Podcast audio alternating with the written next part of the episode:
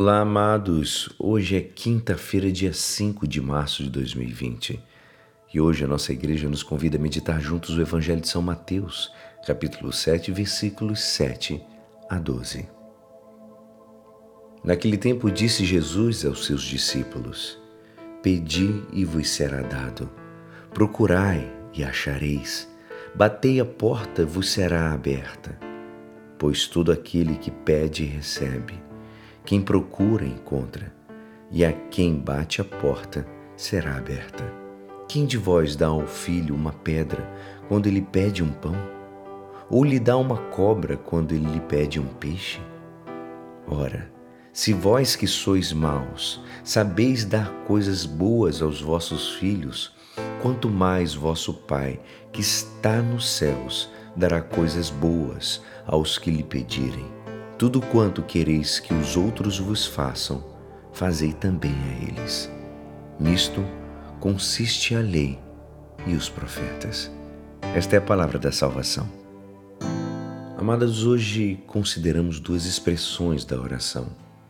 De um lado, a presença de Deus, esse estar interiormente e continuamente com Deus de uma maneira silenciosa, que, por outro lado, precisa de um sustento, a nossa oração vocal, que se expressa às vezes com palavras, imagens e pensamentos.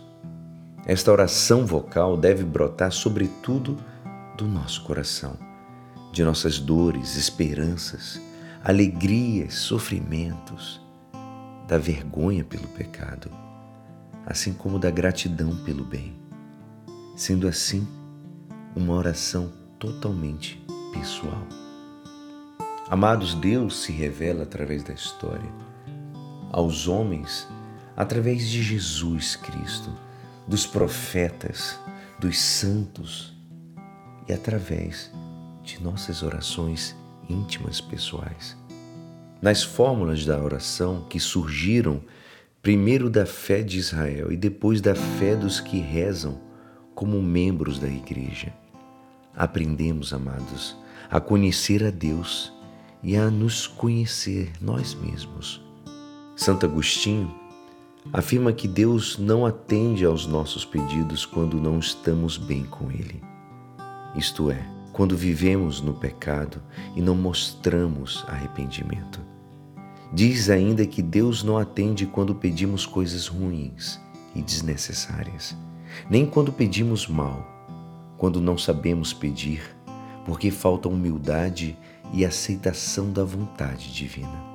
Ao rezar, procure evitar toda forma de distração, pressa, compromissos paralelos. Que nossa oração seja singela e autêntica. Que não tenhamos medo de pedir, Mestre, ensina-nos a rezar.